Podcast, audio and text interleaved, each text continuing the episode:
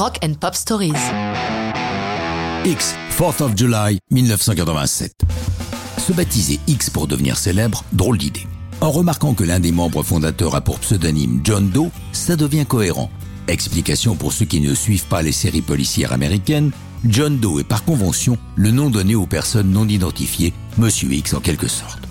En 77 à Los Angeles, en pleine explosion punk, autour du bassiste et chanteur John Dushak, le vrai nom de John Doe, X est formé de la chanteuse Exini Cervenka, de Billy Zoom à la guitare et de DJ Bone Break à la batterie.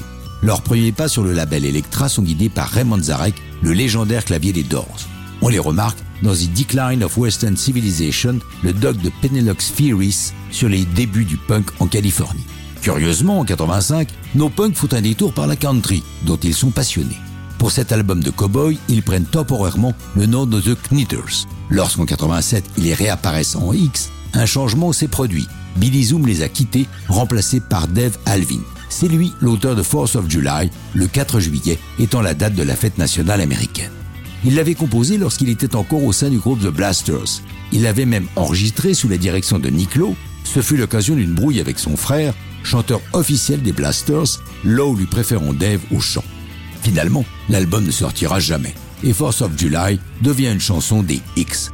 Dave Alvin a été étudiant en littérature et poésie. C'est ainsi qu'il a appris à apprécier la beauté du banal et qu'il en est arrivé à écrire un poème sur le 4 juillet. Devenu musicien et songwriter, il a pris l'habitude de chercher dans ses poèmes des phrases qui lui paraissent évidentes pour en faire des chansons. C'est ainsi qu'il conserve deux vers du poème d'origine. She turns out the lights and lays in the dark et Mexican Kids Are Shooting Fireworks Below, autour desquels il bâtit Force of July. Il écrit trois couplets, mais finalement rejette le troisième, trouvant qu'il gâche l'impact de la chanson, sa suppression donnant à ceux qui l'écoutent la liberté d'imaginer eux-mêmes la suite de l'histoire.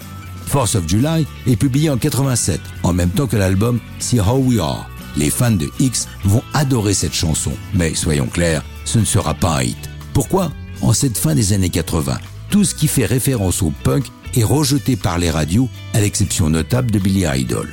En 97, de nouveau avec Raymond Zarek, ils enregistrent une reprise des Doors, The Crystal Ship, pour les besoins de la bande originale du film The X-Files Fight in the Future, tiré de la célèbre série télé. Enfin, Force of July figure dans un des épisodes des Sopranos en 2006, mais ça, c'est une autre histoire de rock'n'roll.